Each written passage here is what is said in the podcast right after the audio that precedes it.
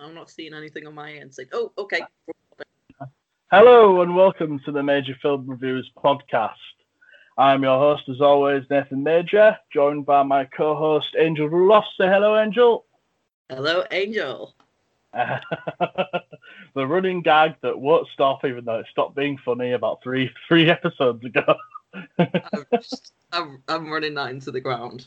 Just like, uh, are you are you sure you've never written for The Big Bang Theory in your life? what did I you do to be insulted like this? Because you're certainly experienced at running jokes in, into the ground. I mean, Sick Ben, oi oi oi, lads, lads, lads, etc. Um, anyway, ho ho ho, etc. It's Christmas. Well, it's moving the- swiftly on like the snow in a blizzard. It's the 14th of December, so it's near enough to Christmas, and we're feeling in a holly jolly mood, aren't we, Angel? Um, Aren't we, Angel? yeah.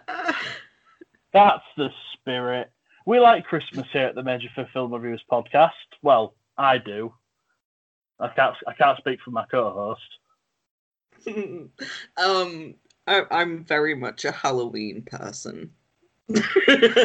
Halloween is well, Samhain is is my my festival. Um, Christmas, Yule, Saturnalia. It's mm, all right, you, but I'm I'm a for, our- Halloween. uh, for, for our listeners who don't know, um, Mm. Angel is Dutch, Dutch Italian, and um, I'm I'm aware of a, a kind of tradition in mainland Europe where they tend to open presents on the Christmas Eve instead of Christmas Day. Because I know that my Swedish friend does that. I was just wondering if that's a thing in um, the Germanic region, shall we say? the Germanic. Oh, um, ignoring the Germanic region. Um, yeah, we we have um Sinterklaas or Pakjesavond, which is um like presents evening. Mhm. Um, so there's Saint Nick's Day on the sixth of December, which is an interesting festival. Very racist, very colonizing. Um. Anyways, uh, we do not have enough time to to unpack. Holly Jolly Angel. Holly Yes, Jolly. holly jolly, holly jolly. Um, yeah. So the the eve of Saint Nick, we basically just give each other presents. It's mostly a, a children's festival. Um, I say festival. Um, what's the word I'm looking for? But yeah, it's it's a like a children themed aimed at event. Um, so kids are the ones that get a gift. It's kind of like a, a secret Santa thing where we um, well, I don't know if they still do it. I hope they still do it. But part of the tradition is um, we kind of make our own um, sort of like it's kind of like a gift hamper thing. Um, you get like a few bits and pieces, um, and you kind of make the gift box. It's Mhm. like paper mache, very arts and craft. Um, and you just kind of give that to friends, family, um, predominantly children. It's usually kids gifting towards other kids and adults gifting kids. Um, and yeah, there's like a, a parade usually with Saint Nick and his um friends. Yeah, I'm gonna call it what it is. His, his they're they're slaves. Um, but I think in in recent years, instead of it being um, black slaves, it's just a all round mix of people that are his quote unquote friends helping him. Um, the the history behind Saint Nick is quite interesting. Don't say we don't. Don't say we don't offer educational content on this podcast. Yeah. Sorry, I'm just gonna info dump on this. Um, because uh, it is worth kind of exploring because it's always interested me how different um, countries celebrate Christmas differently. Like I know in I think it's Spain they said tend to celebrate Christmas more on January the sixth, which is the last day of Christmas. yeah, that's Spain. Yeah. Um, but obviously, there are certain countries that celebrate it more on Christmas Eve, like Mm. the Swedes, as I've previously mentioned. I think that might be a all over the Nordic region, so Finland, Norway, and Den- Denmark as well. Mm. Um, and obviously, there's different things in Germany and um, Hol- not Holland, the Netherlands. Sorry, such a cumbersome name for a country. The Netherlands. You have a perfectly good name, Holland, and Yeah. anyway, ne- never mind. It's kind of like the Man- official name and then just what we call ourselves. Mind you, I can I can say nothing because I'm from England, which is on the island of Great Britain, which is a part of the country, the United Kingdom of Great Britain and Northern Ireland. So you know, Yeah. We we can hardly talk about strange names and changing names and you know different things Mm. because we're just as bad as we frequently are over in the UK. But one thing that doesn't change from country to country, perfect segue, is the country's love of festive films, and we've got a hamper full of festive films to talk about today. Um, I've been watching a lot over the last few weeks, Mhm. posting about on my website, and I'm watching one again later. I think I'm going to watch Home Alone later. I haven't watched that in a few years. Um, but we're going to talk about our very favourites today, Yes. and um, I'm hoping our lists differ. We haven't told each other our lists because we don't tend to. Otherwise, it would sound very pre-planned and very wetman like. We And like to go. the of like the reaction of, oh my god, you like that film? Well, I would say that most of my films are fairly uncontentious. Um, there, there are no real curveballs in, in there. My one usual curveball is I sometimes add and um, Grandma Got Run Over by a Reindeer, which only I seem to remember. Have you ever seen? Have you ever heard of Grandma Got Run Over by a Reindeer? I is that the one where it's got Sylvester Stallone in it? No, no, no. No, Grandma Got Run Over by a Reindeer was a, an animated film that used to play on Cartoon Network every year when I was a kid. And it's about a grandma who goes out on Christmas Eve and takes a fruitcake out with her that has reindeer nip in it. And uh, it distracts it distracts Santa's reindeer so they fly down and hit grandma. And then Santa sort of kidnaps grandma and takes her back to the North Pole so she can recover and then grandma gets amnesia and doesn't remember who she is. So like her grandson has to search for her, eventually finds her at the North Pole because an elf finds his letter, and then his evil cousin Mel wants to take over the shop and sell it to some big department store. And then they try and sue Santa for running over grandma.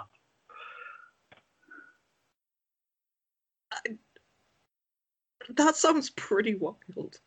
It it was, and like I think it is a real thing because it's on I I IMDb. I have a, a a copy of it somewhere on my computer.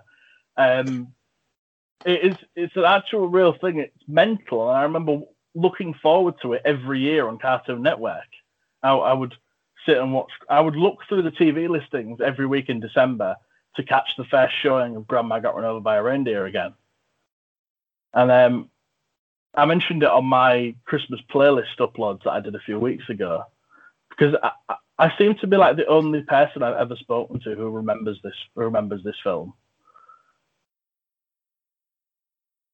Do you do you, do you have any kind of weird childhood Christmas films that you that you remember but nobody else really seems to? Oh my god! Yeah. Um. I oh I can't believe I forgot. There was um a Christmas special of Power Rangers, the Mighty Morphin Power Rangers. Right. Oh, how how did I forget about that? But I'm not entirely sure if it was an actual film or like a standalone special TV episode. I'm gonna have to Google that. Oh my god, how did I? Because I had that on tape and I loved it so much. I would watch that all year round. How did I forget about that? Because it's like my, my favorite character um, in Mighty Morphin Power Rangers, apart from you know the, the Green Ranger. I just wanted to be the Green Ranger. Um, um, is it Alpha?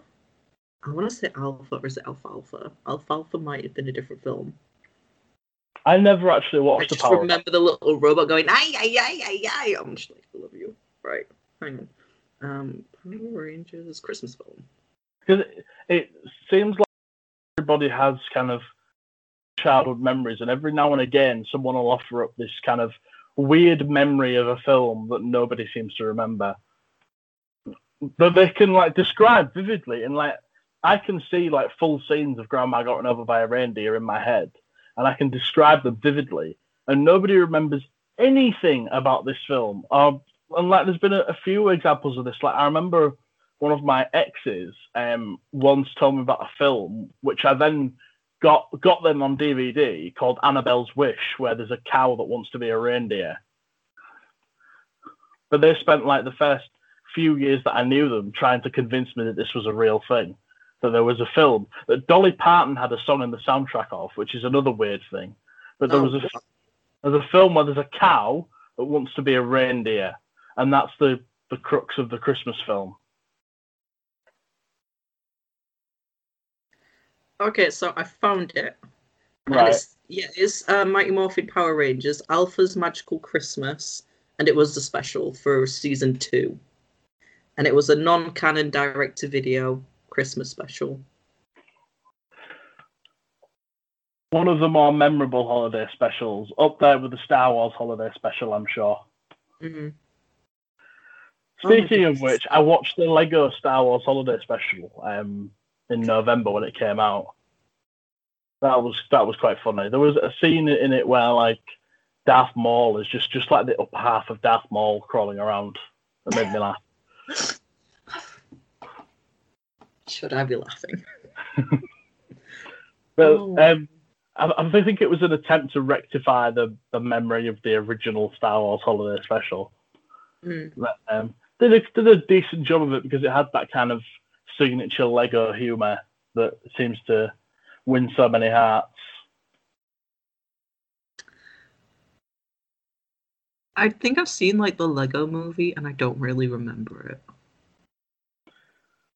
It is a pretty memorable film, so I'm quite surprised that you don't remember it. I mean, I remember like the the Lego cat thing. I've I've I think the one pervading memory every time I I rewatch the Lego Movie, I always get the song "Everything Is Awesome" stuck in my head because I think it's it is one of those songs that's designed to deliberately to stick in your head. It is, yeah. But, um, and I also really like the Lego Batman movie.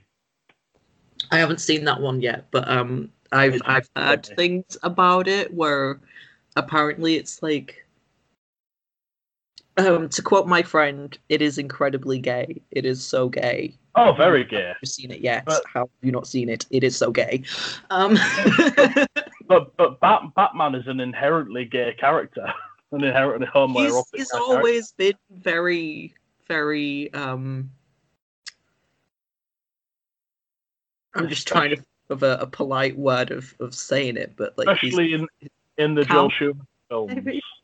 Yeah, who can who can forget the bat cod piece from Batman and Robin? I'd, I'd rather forget Please and Thanks, just like David Bowie in, in Labyrinth, where it's just like I, I didn't need to see that. I watched Labyrinth for the first time last week. Last week. I, I, I hadn't watched it until last, last week. But um, I have now, and there will be a review in my new book coming out in the new year. Plug up, plug up, please buy my books. Um, that will be in there, along with uh, a scathing takedown of The Conjuring, which I thoroughly did not like. And I also watched Countdown last night because it was my fiance's birthday and he wanted to choose the film and he chose Countdown, which is it's not a feature length adaptation of the British game show Countdown. In fact, in in hindsight, I think I would have rather watched an hour and a half of Countdown the TV show than an hour and a half of Countdown the film. But those will be in the book, and the Christmas stuff will be on my website. So we shall get on with the Christmas stuff because Christmas is great. Isn't it, Angel? Don't make me lie. Isn't it, Angel? Please don't make me lie. you, you even have a Christmassy name. I, I mean, it's it's all seasons. For Christmas I just, Joel. I mean, I guess. I mean, having said that, I do have a very long list of because I'd I'd compiled a list of like all of the Christmas films that a I remember and b that I actually enjoyed, and it's I'm surprised at how many I've got on here. I'm just like, oh, I'm not that big of a Grinch when it comes to Christmas films. After all, there is something. It's I. I'm not opposed to the warm and fuzziness of films. I mean, that's kind of why I'm a bit of a Disney brat. But like, there, there's something of a theme with with my Christmas films. I think this was something that I I've talked about in the last few reviews that I've done. Is that we tend to give more slack to Christmas films because we want that warm and fuzzy feeling by the end, which is why I think Christmas films in particular hold a special place in our heart because most of them tend to be feel good films that give us that warm, fuzzy feeling that we want when we're about three glasses deep into mulled wine and full of Christmas pudding. And um, um, which is, is also why quite a lot of them tend to be not as challenging as other films. Mm. That's something that I've as I watch more Christmas films is they tend to be more um, popcorn film than something that would challenge you. There are some differences, of course. There are some Christmas films that I would say hold up alongside any film ever, along with my um, top pick for top Christmas film, which is in my personal top 25 films of all time. But we'll get to that later.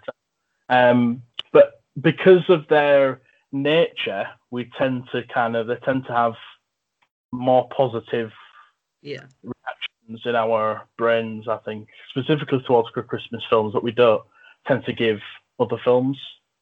Yeah, I think it's it's quite a um. I don't know. It's like for for the season as well because things are so incredibly cold and so incredibly dark. You kind of need Christmas films to have that little bit of a serotonin boost. Yeah. You need something that is comforting that will actually give you some form of hope and you know a sense of happiness and joy. That thing of I remember going like to community and camaraderie. I remember going to watch Last Christmas last last year at the mm. cinema, and I, I remember thinking at the end I really enjoyed it, but had that film been about any other season apart from Christmas, had that been had that had the same story but not about Christmas, I would have hated it because of it its sugary nature and be, because of how kind of um, contrived it was. But because it was Christmas and it had the, the kind of typical Christmas trappings and it was a a nice story and it really kind of made your heart swell. I gave it a pass and I really enjoyed it because of that. But had it been had it been like a Valentine's Day film, had it been based around Valentine's Day, I would have positively hated that film. But because it was a Christmas film, I enjoyed it. Are just out of curiosity, are we going to do um, a Christmas film special maybe? Because I wouldn't be mad at skipping that because I am struggling with any kind of Valentine's films I enjoy. we won't be doing a Valentine's special. No. Oh, God, thank you. because if there's one thing that I just don't, I just, I know I, I'm very open about being a Grinch towards Christmas, but Valentine's Day is something else. I quite agree. I am.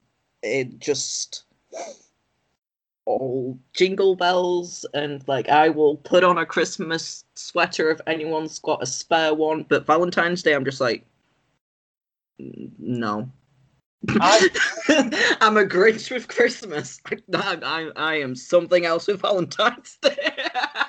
if there's one uh, festival I dislike more than Christmas, it's Valentine's oh my goodness. Okay, yeah, Christmas is not my my most disliked festivity of the year. I have a curious feeling that Valentine's Day is because is what it is because of greeting cards companies. Yeah.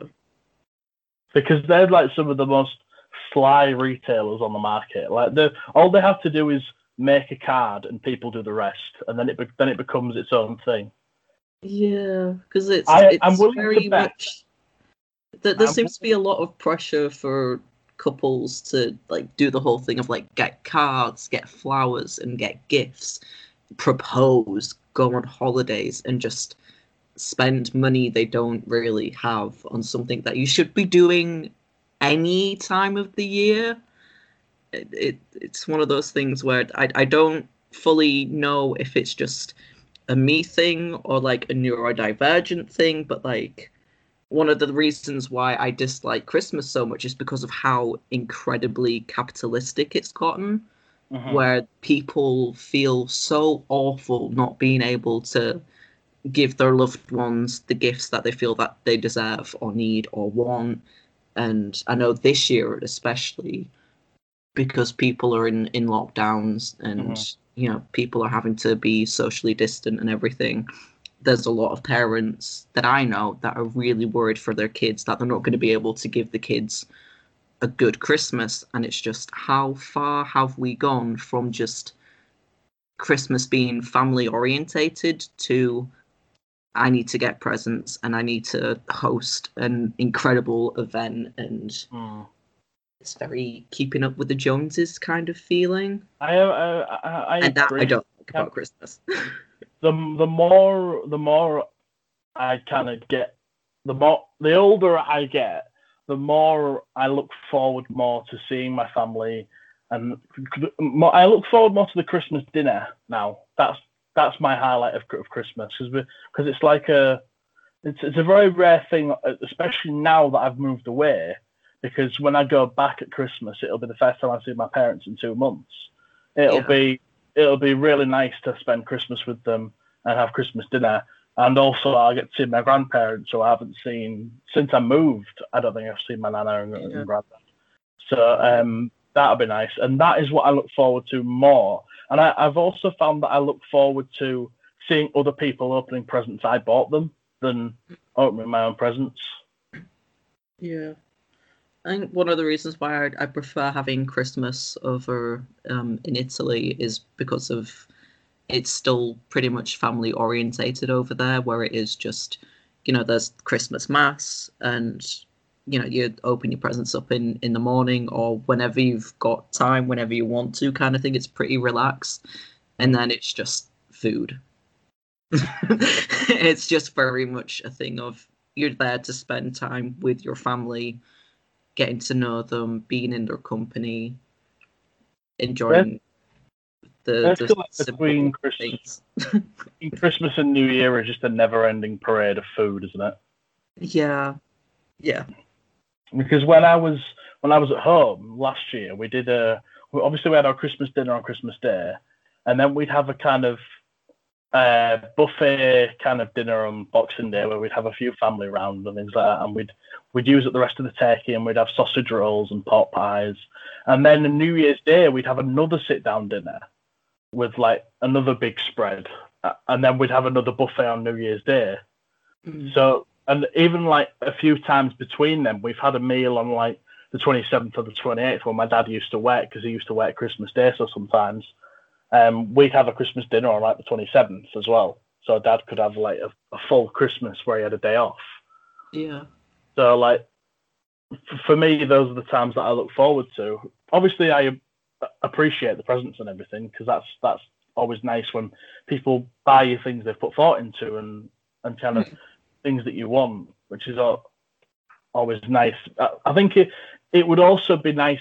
It's a lot nicer for couples with children as well. I understand because obviously the magic the magic returns when you've got kids because kind of Santa Claus becomes real again for the kids and it's and that that's nice because obviously I've got two goddaughters and my another one of my best friend had a kid a few months ago, so I've kind of gotten them presents that they they really like, and um, it's just it's nice to know that that like we've they they're still looking forward to it as much as we did when we were kids, and Yeah. that's the nice nice bit Mm. of of growing older with Christmas is that you can you can see young people Mm. enjoy it like you did. yeah. Because for me, um, I always preferred like I said, the Christmas spending Christmas in Italy than I did um, like in Britain with my British family because the British family was very hmm, shallow, materialistic. There, there was always that competition between my cousins and I, where it's just like, oh, what did you get? And I'd be just like, "Mm, well, I got pajamas and socks. Oh, well, I got a new DVD player and all this fancy stuff that costs an absolute fortune. And I'm just like, I really like my pajamas. I really like my socks. Like, look, it's got a cute pattern. and I'm I'm very simple. Like, buy me socks and I am happy. I am one of those people where it's just like, you've got a five pound voucher. Great. I I'm I'm grateful. Um, but other people just like, oh my god, a gift card. You didn't put any thought into that, and I'm just like, but they had to pick the card out and and just like, nah. I I absolutely. The older I get, the more I enjoy buying presents for people because because Mm. I'll I, I'll kind of it'll sometimes be something I think of year round. Like Mm.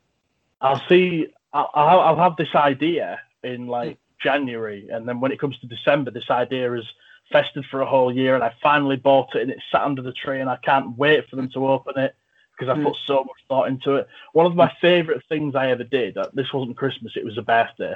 But when my dad turned 60 a few years ago, he he won't thank me for for saying that um, for the whole world to hear. But never mind. When my dad turned 60 a few years back, I kind of compiled in secret this box of things from the day he was born. So I got like what was number one in the charts. I got it on a seven-inch vinyl. I got um, the film that was number one in the box office the year he was born. A coin from the year he was born. Uh, um, like a match day program from a rugby team that he liked from the year I was from the year he was born, and I, and and then I typed up a document where it was like all of the events that happened in 1958 when he was born, and I put it all in a gold box and like gave it to him on his birthday, and hmm. like he he said that that's the best gift that he's ever gotten, and that was like that made all the effort worth it for me. Yeah, because it was just to hear highly that. personalized and very well thought of. You know, you put a lot of time and effort into that, getting things that you know that he enjoys. And it was a lot of research too. I mean, yeah, he didn't a lot of I time. don't, and I. I, I, I don't think he necessarily appreciated being reminded how old he was, uh, especially when I like when I researched what was number one on his birthday. I discovered that the the singles charts were only active for three years by the time he was born. So had he been born like five years earlier, I wouldn't have been able to find what the number one single was because there wasn't a chart. But um, and what was number one on his birthday was Connie Francis, which he really didn't like because Connie Francis is seen as like this like pre-war era singer, so she's like really. Uh, so it was very much a, a reminder of his age and Very much so, yeah. Hello, everyone. Just me from the future, as is relative to this podcast recording. I mean, I'm not in the future if you're listening to it, I'm actually in the past.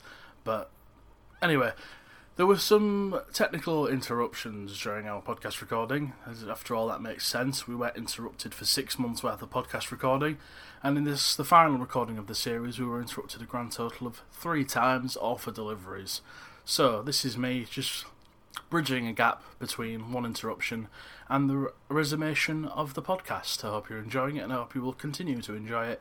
And I will pop up bridging the gap again twice more. Enjoy the show. Bye bye. Welcome back to the Major Film Reviews podcast. Sorry for those um, technical gremlins there. Um, but mind you, gremlins are appropriate, it being Christmas and all. Um, yes, I, I, I haven't watched Gremlins. I'm going to though, and rev- I'm going to watch it in the next week and review it for my website. So keep an eye out for that, and keep an eye out for all the reviews I have coming up to Christmas. I've um, managed to finalise my top ten, which is now a top five because 2020, um, much earlier than I usually have. Um, so that's I, I need to write it yet though, and I'm also doing a a second annual Major Film Reviews Awards, which um, have been considerably difficult this year. So I've I've opened it up to every film I reviewed, which um, here's a little side note for how my reviewing works is I tend to make a note of every film I go and watch in the cinema. Um, so I have on on my phone notes of every film I have watched from the last three years. Um, I didn't carry that habit over into everything that I've reviewed um, during Corona times, so I've completely lost track of everything that I've reviewed. So I'm going to have to go through my entire website again. Through I've posted nearly 160 times this year, so I'm going to have to go through 160 posts to get a list of the films I've reviewed to, in order to do awards. So I hope those that read my stuff appreciate the effort I go to for that. Um, I didn't realize it was so many because I know, like, with you reviewing previous films, sort of like revisiting films, watching films that you've not seen yet, 160. That's. I'm impressed. Um, I, I was my awards post from last year was my 200th post, and I'm now on 366. So no, that's 166 in, in the year. It'll yeah. probably be close to 170 by the time I, or maybe even more by the time the year's out. Mm. Even though the the cinemas have been closed, I, I have not closed myself for business. I've carried on because yeah. I not had films to review and stuff to watch. I would have gone insane many months ago. Mm. Uh, but it's I, I watched 100 films in the cinema last year, so there, there was a lot to choose from in terms of the top 10. Um, I I think my list was about 40 by the time they closed for the second time. So, and um, some of those re-releases, especially after the first reopening. So, like all of my top five from the first quarter of the year, which is kind of reflective of the year itself, I guess. yeah. Um, with um, things like Amazon Prime and Netflix originals, and you know, there's a, a few other streaming services that have been doing originals. Yeah, it's not been as quiet as I think we were kind of worried it could be at the beginning of the year. Definitely not, but I, it does worry me because I am considerably worse at keeping up with streaming than I am with keeping up with cinema releases. Because yeah. Um, I've I haven't watched most of the major streaming releases. Um, I haven't watched Enola Holmes, which I would have watched if it was in the cinema. But yeah. that's that's the way that film viewing is going to go in the next few years, especially over the next year or so, because most releases are heading to streaming as well as in the cinemas, which I think the cinema has to catch up with soon. And um, not work so much as pushing back against it as working with it. Yeah, yeah. That's the only way they're going to survive at this rate, sadly. It's just um, having to adapt and just, yeah, move along with the times as best as possible. I mean, I, the reasons why I keep fighting for more subtitle screenings is so that more um, people that need subtitles can actually access films. And it's just one of those things of you could get a larger income mm. if you subtitled it, because that's a lot of people that they're missing out on. I mean, you should work with the resources you have. Mm. Mm times was in in years past that the cinema was the only place you could see the new you could see new films. Now that's changed, and cinemas can't pretend that it's still the only place to see films anymore. Especially the as people's home home media, what the thing you watch it on as TVs get bigger, the the need for cinemas gets smaller because we can watch all the new films at home. Our our screen's big enough to enjoy it. Mm. We've got 4K Blu-ray players. You know, so cinema has to work with streaming as opposed to work against it. Otherwise, it's going to go the way the dodo within a few years, and that'd be really sad. Because I, I think the thing is, even if the option is there to watch a film at home, I think a lot of people would still use the cinema if the choice was there, and if, if it was more accessible, then then people would choose to go to the cinema. But because they're not being given the choice, you're, mm-hmm. you're taking opportunity away from them. It's like you say when it comes to subtitled or audio described films. That's a feature that every Netflix film has. That's a feature that every Amazon Prime thing has. It's not a feature of every cinema film. So you're taking that choice away from people. So people are forced to go to Netflix and Amazon Prime because they can't get it. So one of the things that I really like about the cinema is is the whole experience of it, of like meeting your friends and you know like waiting in the lobby, being all excited to you know see the film and you know the whole waiting to buy the popcorn and everything. And for me personally, lack of subtitles affects how I view the film, and it's also the way that things cost at the moment.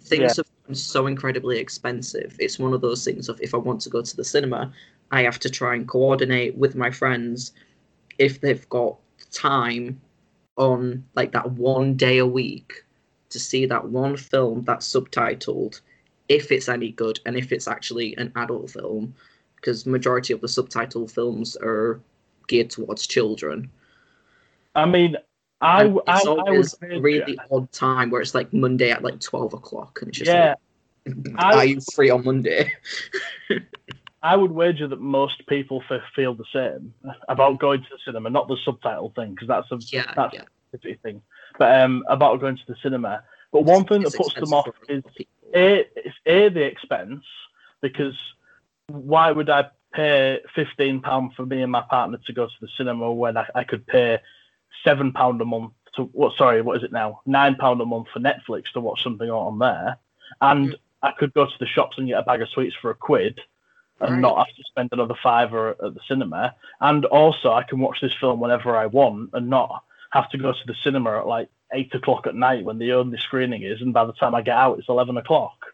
That's that's something that cinemas are way behind on. Is is that their their op- window of opportunity is far too small, Mm. which is even it's even truer for the smaller releases that people are still interested in, but they don't go to because you put them on at like nine o'clock on a night when nobody's nobody wants to go go to the cinema to start a film unless it's like a new release, like at, at that time.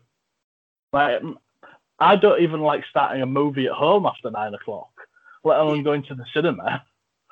I mean, there's there's two exceptions that I can think of to that, and that's Star Wars midnight release. Yeah, That's that is just an event in and of itself well, that's well, and, that's what I said. The new release at midnight, Yeah. that's different. No. because like that's part of the the fandom, isn't it? Just like Yeah, there with other people that are really engrossed in that fandom, being like, "Oh my god, let's see what what this film brings." And the other um, exception is um, BTS when they release a cinema release, because again, it's that fandom thing of yeah, yeah. God, I didn't know you liked BTS, and okay, let's see what the lads have gone up to, and yeah, lads. apparently this is gonna happen, and we've heard this rumor, and like armies will make an absolute event out of it. There's so many stories where people have like made little gift bags to give to other fans at the cinema. It's like complete and utter strangers just being like, "Hey, army, here's a gift bag," just because we like the same thing and You just you because we can. just, just you're just describing BTS as the lads has put this image in my head of BTS at a Wetherspoon somewhere. I mean, I That's an wouldn't put it past him to be honest. Like, I, I'd, I'd, I'd, I'd, ta- I'd, I'd take him to like maybe not spoons because you know capitalism. Um, but I'd take him to a local pub and be like, yeah, have a pint of Guinness. Anyway, we have gone very far off topic as we usually do. Yes, Uh, we were I'd take them to a local pub for a Christmas meal. yeah, Christmas dinner. Take them for Christmas dinner. I found out a little kind of factoid recently. This isn't about Korea, but it's about Japan, so it's about it, East Asian culture. That um, apparently KFC is a really popular Christmas Eve meal in Japan. It's so popular now that you have to order it weeks in advance. Were you aware of this at all? I don't think I was. No, that's So, fascinating. Yeah. I think that I'm, I'm aware that um, KFC and McDonald's and other places they do like Christmas specials. The um the thing So- is, the, the origin of it comes down to capitalism, as most things do. Mm. Um, the the origin was that there was a, a promotional campaign in Japan one Christmas that said eating KFC on Christmas Eve was really popular in America. So Japanese families kind of latched on onto this and thought, right, we're going to make it a tradition too. To the point which now, X amount of years later, you now have to order it weeks in advance because it's so popular. I know in in um, Japan you can get married in McDonald's. I mean, that doesn't surprise me because Japan place. That's There's, there's, there seems to be this kind of un- underlying weirdness to most Japanese culture that I really find endearing because they're so it's so kind of nice because it's. I mean, not all of it is innocent weirdness. I, I must say, because some of it is about schoolgirls on subway trains, but um, there's there's also this kind of underlying weirdness that's kind of wholesome too. yeah, yeah. Again, going back to the warm Yeah, anyway. where it's just like this is really so sweet and wholesome. Just faith in humanity somewhat restored.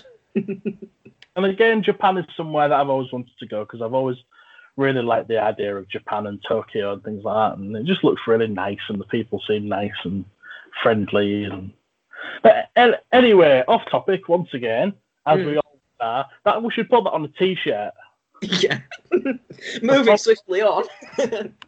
The, the podcast with tangents galore. yeah. So let's get down to the nitty gritty. yes. Um, Christmas films. Yes. Shall we Yeah. do our top five first, or shall we quickly go Let- through um, the Let's liked go- films? let's go in in order. So we'll start with some um, honourable mentions, and then we'll go like I say my fifth, you'll say your fifth, and we'll go down the list and talk about them. So have you got any honourable mentions that doesn't that don't make the list but almost did? Um, the ones that almost did. Um, there's a few actually, but I'm gonna go with like my top one, and that's um the Beauty and the Beast Enchanted Christmas special Oh, oh wow! I because Beauty and the Beast is one of my favorite films, and they did a Christmas, and I'm not entirely sure if I actually prefer the Christmas version over the actual film.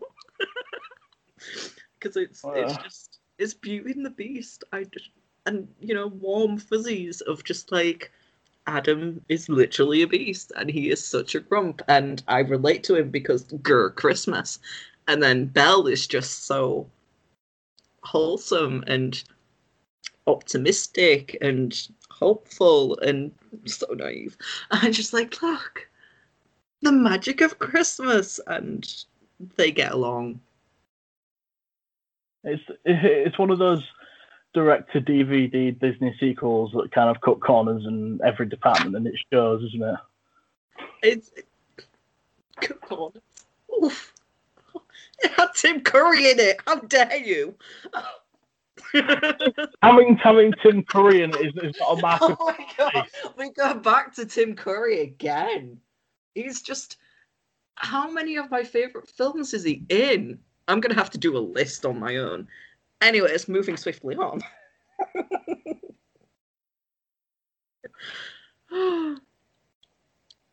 I think you were trying to say something. Any other honourable mentions? Um, yeah, uh, Nightmare Before Christmas. It's that course. crossover film. Yep, Mm. Halloween and Christmas. Perfect. Mwah. Um, The Snowman, animated. well, it's a it's an animated short. It's like twenty seven Yeah. minutes. It's- so is it a It's film? so Is melancholy, short? isn't it? It's, It's really melancholy. yeah, but it's so beautiful. So beautiful. I love the artwork and just you know walking in the air. But Music. on a negative note, it did oh. give us Aled Jones, so I will never forgive it. I mean, it's a negative to you. I love that song. It's a it's a lovely song, but he didn't sing it in the film anyway, so yeah. It was another one called Peter. I think it was called Pe- Peter. Hmm. Yeah. Let's go with Peter. Yeah.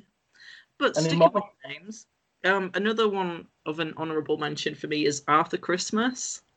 Oh, I love Arthur Christmas. Again, animated. Love it. yeah. And it's it's not only animated, but it's it's a really good studio too. Because was that an was that an Aardman one? It was, wasn't it? I think it was. Yeah, I didn't write that. well, it was an it was an Aardman co-production, I think, Mhm. with an, an American s- studio, and um, yeah, it's so lovely. Um, I think Arthur Christmas was probably my honourable mentions. It's one it's one of those that I always forget every year exists, and then like it pops up on my recommendations around Christmas time. I'm like, oh yeah, that's a film that exists and that I really like. Let's watch that Is- again. Yeah, Arthur Christmas is a Christmas staple. It's, it's just one of those Christmas films where you kind of have to watch it. Um, another one that I'm, I've added to my must-watch repeatedly um, during this time of the year is um, Klaus. Klaus. Klaus. Klaus, I love Klaus. Yeah. It is actually pronounced Klaus. Okay, because my brain is just like it's Klaus, but dude, is it pronounced Claus? Nah. and then it's just like Klaus, Claus, huh? What? I've Um, I've always said it as Klaus. that's how it's spelled. yeah. And then there's there's um Santa Claus with what's Are his we name? talking- Are we talking Tim Allen or Dudley Yes. Moore here? um, Tim Allen. Tim Allen. It's just, I, I just, So he's just so um, grumpy and just like I don't want to do Christmas, and yet you know, warm fuzzies. Just My my honourable mentions would be quite similar. I think Arthur Christmas would be one that you just reminded me of. Klaus as well because I watched that last year and I just fell in love with it because the animation's so beautiful and the story was so nice. Um, the Grinch is one for me, which um, I I kind of see that a lot of Christmas films are perfectly imperfect. So mm, there are things about the Grinch that make it like imperfect, but I still love it because of its kind of realization of the Dr. Seuss world was yeah. so well Is thought out. the the recent animated one or the Jim Carrey? The Jim Carrey one, yeah. Uh, That's that's actually my top five. I um, I found the um the the Benedict Cumberbatch one to be very sterile and uninspired. Sterile. Wow, what a word. It was a, it was very designed by committee. It didn't have that whimsical feel that Dr. Seuss needs to I- to wear. I've not actually watched the animated one yet. It's on Netflix now. Yeah. Yeah, I've I've seen it and I've almost clicked on it and then I watched the Jim Carrey version. But I would I would recommend you watch the one instead, And, and and and for that matter, the original '60s short as well, because that's Yeah. also very good. Um, then there's also what was I think Nightmare Before Christmas as well, which you've already mentioned. Um, Batman Returns. That's a Christmas film. It's It very is. good. Um, also, Die Hard, that is a Christmas film. Die I, watched it five. recently. Die Hard is in my top five. See, I, I watched Die Hard recently because there's the whole argument thing of like, oh, but it's an action film. It can't be a Christmas film.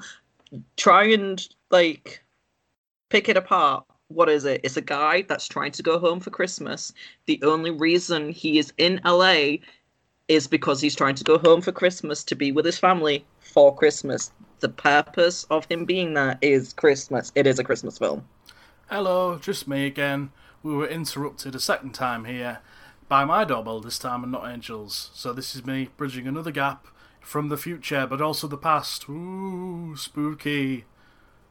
Yeah, back to the back to the Christmas films. So let's get on We're to our list.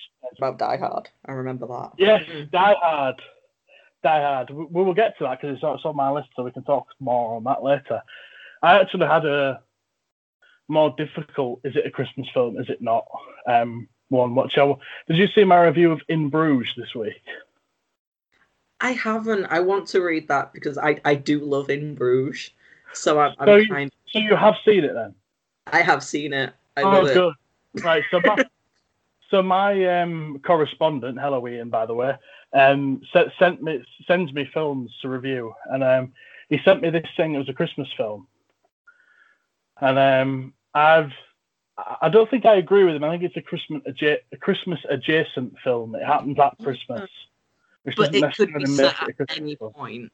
Exactly. That's If they went over for like Valentine's or Easter or just a random day, it'd work. I think there are certain parts of the plot where it's cold and and obviously the fog adds to it, so it has to be at a cold time. Mm. But that doesn't necessarily have to be Christmas. It could be in January, and the plot would be the same. Yeah, it could have been like Um, a New Year's Eve. Thing. As I said in as I said in that review, a Christmas film doesn't just have to be set at Christmas. It has to be a film in which Christmas affects the plot, or it has to be a film where if you take Christmas out of it, either the film wouldn't work or it wouldn't work as well. Because I, I fully accept that Die Hard would work if it wasn't at Christmas, but it would, but not in its current form. It would it would lose something. Hmm. Like, like John McClane could be going home during the summer, but because he's going home for Christmas, it has more of an emotional impact. Yeah, That, that's the crux that makes it a Christmas film because Christmas affects the plot. but it's also the thing of like he doesn't have any real purpose to just sort of visit randomly during the summer. Mm. Whereas going home for Christmas, like I said, it's that that deeper emotional value thing. It's it's a higher purpose. It's something also, he needs to go home for for Christmas. I, I think there's a defined difference between a Mhm. Christmas adjacent film, something that happens at Christmas, and a Christmas film. Another good example is Iron Man 3. Part of that happens at Christmas, but you'd Yeah. be very hard pushed to call Iron Man 3 a Christmas film. Because that's something that could happen just throughout. It could, the year. it could work just as well on any day of the year. A Mm. Christmas film can only work at Christmas. There are some films that could work if they're not at Christmas, but not as well. Like Home Alone. Home Home Alone could work if they were going on a summer holiday and they forgot him. But because it's Christmas, it adds to the emotional impact. Yeah, especially when he's talking to his neighbor, and it's the whole thing of like, oh well, you know, because he his neighbor had fallen out with his son. It's just like, well, it's Christmas. Like, just talk to him, just invite him round, and just get it over and done with, kind of thing. So for the Christmas setting, that advice kind of makes sense. Yeah, there, there is a because the thing with a Christmas film is there is no concrete, definitive edition of what is and isn't. So I think different people have different ideas as to what it is. To some people, a film that that just happens around Christmas is a Christmas film. Whereas Mm. to me, it has to be something a lot more substantial to make it a Christmas film. Like I- with Nightmare Before Christmas, the reason why that's a Halloween film and a Christmas film is because it's set during both periods, and both periods are very integral to the storyline. Yeah, it's not just that it happens at Halloween and Christmas; it's that Halloween and Christmas both have an impact on the story. It's like it's got a, a purpose. Yeah, and uh, and like there's the different Christmas settings in uh, Batman Returns as well, which is a kind of a contentious one too. I'll concede that that's a Christmas film, but there are parts to that that make it a Christmas film. There's another one that um, Ian, my friend who sends me the films, said um, that he thought First Blood was a Christmas film because there's a um, Christmas decorations up in the in the police station which like obviously that's just Christmas Christmas adjacent to me. That's happening at Christmas. It's again First Blood would, would work Mm. in any time of the year. So, what are your opinions on Edward Scissorhands being classed as a a Christmas film? I've never seen Edward Scissorhands, so I don't know. Oh, Is my honest answer to that. Uh, yeah. I'm I'm I'm not the biggest Tim Burton fan, so I've I've never been in any rush to see what are defined as his classic films. I've I've watched his Batman films because I'm a Batman fan. Mhm. Um, I watched Sweeney Todd because I really like the musical. And I, I think he, did a good job of that. Mm. But apart from that, I've never been in any mad rush to see any Tim- Tim Burton films. I, I Mm. think his his um his visual style, while it is striking and somewhat original, well, not not really even original. It's it's just very repetitive once you've seen more than one of his films. It's it's something stops being odd when it when it use it over and over again. Mm. Yeah, There are- like his there are- was- There are only so many times I can watch Johnny Depp pretend to be a weirdo.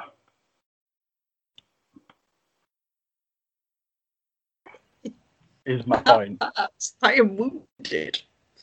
but I also see your point because It's a bit like how Captain Jack Sparrow lost his shine after a. F- yeah, that got a bit repetitive. I mean, how once many you've are there? once like you've five, seen that, once you've seen that five times, it's Yeah. like you know we, we we already know what it's like. It's it, it's something that uh, that works. It works more the less you use it. Less is Mm. more. Yeah, yeah. Keep it minimalist. Yeah. Yeah. Or keep it simple, stupid. yeah. KISS. I'm just So- going through my list. It's like, which ones have I mentioned? Because I've got Let- a few that have like the exclamation marks next to where it's just like, yes, these films, I love them, but like, that there's other films that I kind of want to mention, which is like, Let's I get on them. to our lists then. So Yeah. I shall start us off with my number five, and my number five is one that's probably a lot of people's number fives list because it's one that ev- every, well, I say everybody is it's a it, I've realised it's a lot more contentious than I thought it was. My number five is Elf. I thought when I, when, when I, I first kind of m- mooted the point of doing Christmas films that Elf was one of those films that's universally beloved and everyone loves it, but apparently not so much.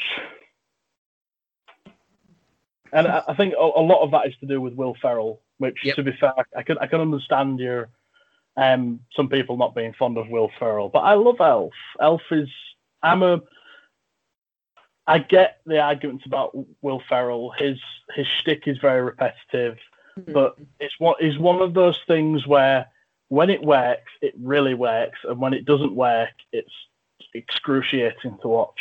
it, it kind of does work for Elf. It's not. I'm I'm one of those people where it's just like I'm. Mhm. I think I- Elf. I- the only reason why I watch Elf is Zooey Deschanel. That's that's basically it. I think. I think Elf. She's the only thing that I really remember, apart from eh, it's great. Or like, you know, just Buddy shouting about Santa Claus. It's it's just a bit too loud and obnoxious for my. That loud and obnoxious is just the right side of endearing to me. It- It's just endearing enough than Will Ferrell's usual shouting and screaming. Mm. Mm. I think it toes a very. there is an line. innocent, wholesome quality to Buddy, and it's not that bad. But I'm I'm one of those people where it's just like, no, thanks.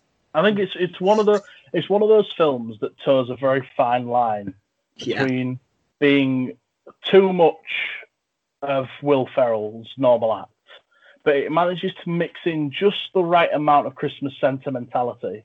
Mm. There's just just the right amount of it in, there to make the amount of Will Ferrell bearable. Like I think if a- it was if it was any other setting, it'd be an awful film. But it's the Christmas element like- that kind of it's what I said about last Christmas. It's because it's Christmas. It's endearing, and yeah. I think the biggest the biggest thing that endears Buddy to me is that it's that first scene in New York when he arrives and he's he's Yeah. like he's waving at the guy that's trying to hail a taxi and like goes he goes into that cafe with the neon sign that says world's greatest cup of coffee and just says congratulations you did it and and like yeah.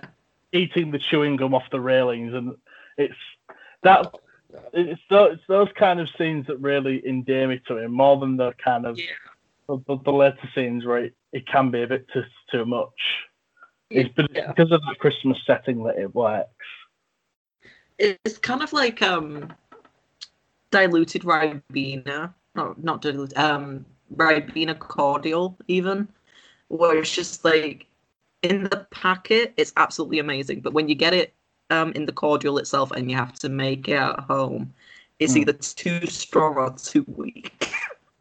And I, think the other the other aspect that makes it work, and this is something that I'll be talking about again later, is Mm. there's a really good straight man performance that juxtaposes Buddy in the form of James Caan and like Buddy's dad.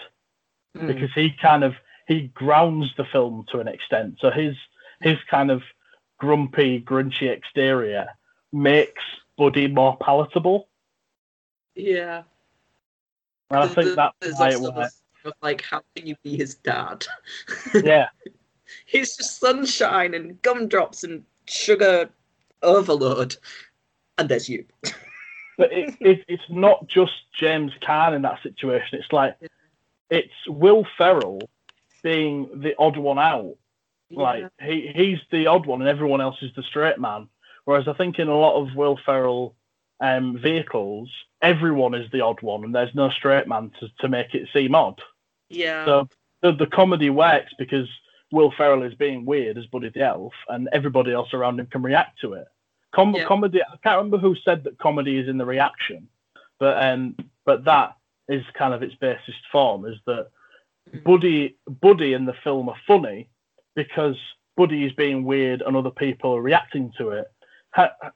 If everyone in New York was just like Buddy, that film would be really irritating because it'd just be everybody being a weirdo and no nobody around to kind of point out how stupid it is. And that that's the that's the kind of basis for comedy in the film. yeah. So what do you have as your number five? Um, I I kind of have a list where it's it's not entirely in. I have a number one, very much a number one, and then it's four, not quite in any order. hmm Um, so I'm, I'm just gonna go with the one that's like last on the list, and that's The Grinch with Jim Carrey. Yeah, it's already mentioned. done already. Yeah. Because for, for me, it's that scene where he's he's in the cave and he's going through his journal where it's just like self loathing, self loathing. oh, I've got dinner with myself. I can't miss that again. and I'm just like, that is me. That is I relate way too much to the Grinch. I was just like, I'm grumpy, and I'm just like, it's too bright, it's too noisy. I don't know what to wear. Nothing fits, and I just don't like people.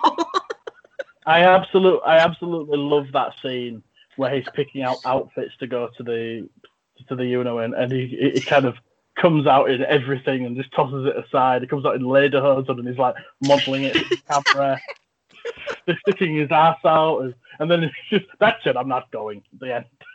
yeah, and then there's like the dog just sitting there reacting, and I swear that's Adric. That's my cat just watching me trying to get dressed because he's he's a bit of a perv like that. I'm just God. But, uh, uh, and it's just like I don't know what to wear, and it's just like There well, were- there were a I'm already few- clothed. there are a few um there are a few aspects as to why the Grinch works in a lot of ways. As to, there's a few aspects as to how Elf works, and the first one is Yeah. because of Jim Carrey's performance. It's it's Jim, Jim Carrey it's absolutely carries. He he carries that film. It's it's an it's amazing what he does under all of that prosthetic. Me again for the final time, the final pickup of this, the final episode of this series. Just to bridge another gap, we were interrupted again by my doorbell again that you heard briefly because I couldn't quite cut it all off, but without cutting off my sentence. So this is me saying, um, enjoy the rest of the episode. See you at the end. Bye. So yeah, Jim Carrey's uh, performance absolutely carries that film, and it's kind of at the height of his powers as well, which helps. Because I was thinking, I think it was '99 or '98, so he was just coming off, just coming off winning a few Golden Globes. Uh, L- Liar Liar would have been the year before. Yeah. Those things like The Mask and Ace Ventura. He had, Yeah. yeah, Ace Ventura, Dumb and Dumber, The Mask. All of that's still fresh in the memory. And then what also sets it apart is the um, the the fact that the Grinch is almost justified. He's one of those villains that his grievance makes sense when mm. you look at it from his perspective, but it's because of how he goes about it that we think of him as a villain at the start. Yeah. Because he he's he hates Christmas because people were terrible to him, people were assholes to the Grinch, so therefore the Grinch left town. You know, his his reasons for being bad, quote unquote, are justified, and that's what makes a really good villain.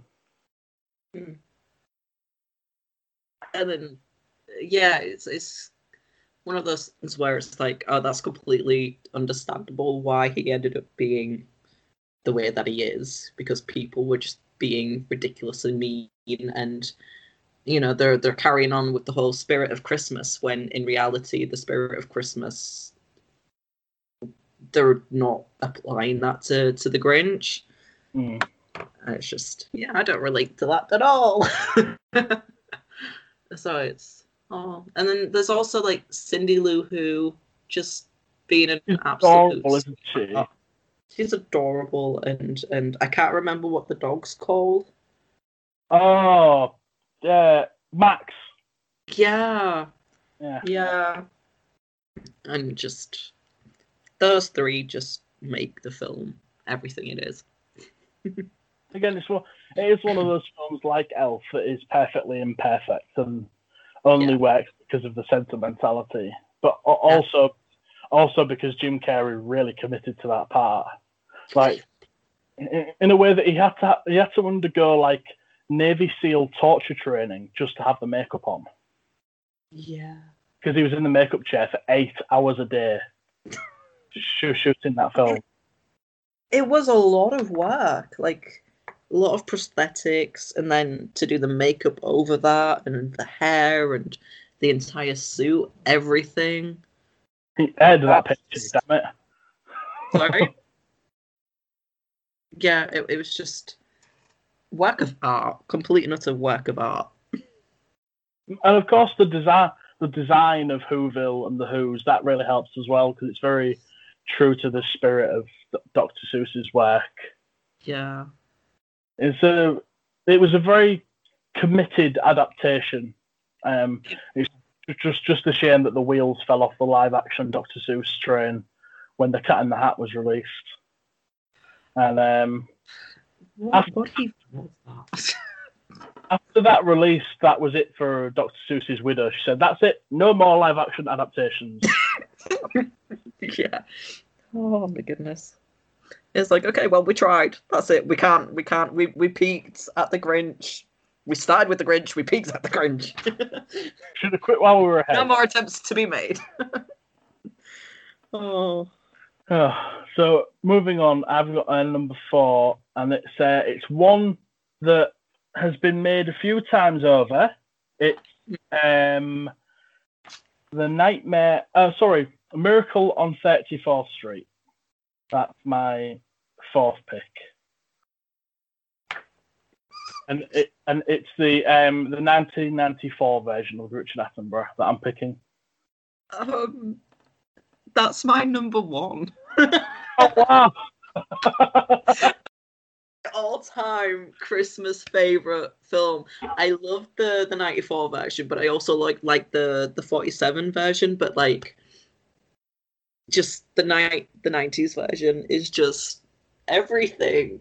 I love it so much because it's uh, just everything that Christmas is meant to be about with the whole thing of like family and you know supporting each other and just there's that cute warm fuzzy thing of just like Mara Wilson being a wee little girl and just being like outsmarting a lawyer with a one dollar bill. I it's also just um, that Richard Attenborough is the most inspired casting as Santa Claus we've probably ever had. because he looks So perfect. He is Santa Claus. He's, he's also he also had that really lovable look. He, he was just such a lovable looking person that that, that we, we bought that he was Santa Claus Mm. from like from like the minute we saw him walking with that cane on the sidewalk and the kid looks up to him and um ask him, ask him. Yeah it's so lovely and like it was it also helped that this this was a film from like my childhood i remember that Mm. my my grandma my dad's mum really liked she not only liked this one when it came out but she also really liked the old one it was Mm. like her favorite one of her favorite films was Night, uh, i keep saying nightmare it's miracle on 34th street it was one of her Because it's the whole thing of like Nightmare on Elm Street and you know Yeah. Nightmare Christmas Miracle on 34. I always get the number wrong. I, I that's part of my dyspraxia where it's just like numbers. What? and my brain's just like no, nothing mathematical. It's like, but it's a title. nope, it's maths. Out. but yeah, it's just. But the 40s. Admittedly, I've admittedly I've never seen the 47 version, but only because um, I, I, hold the 90 the 94 version so near and dear to my heart that I think if I if I watch the 47 version and it doesn't even remotely add up to it, then it's going to somehow spoil the enjoyment of the 96 94 version. I I would disagree, and I would like to encourage you to watch the 40s version because it's like the 90s is like the superior version because rarely do we ever get a remake that's better than the original. True, yeah. But I, I, I, as much as I, I, I feel very like oh I don't want to admit, but like the 90s is just, just chef's kiss. Just. I think it, uh, it it really helped that they had Richard Attenborough to cast in that film because yeah. I think w- w- without him it wouldn't have been as good. And of course, Mara Wilson was really good as well. Yeah, yeah. So that was really nice.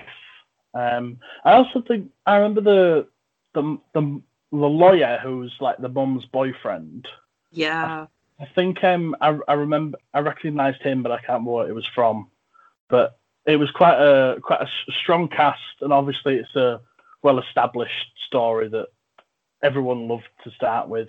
And it was just giving a story that everyone loved, a really nice cast, and a kind of victory lap, if you like.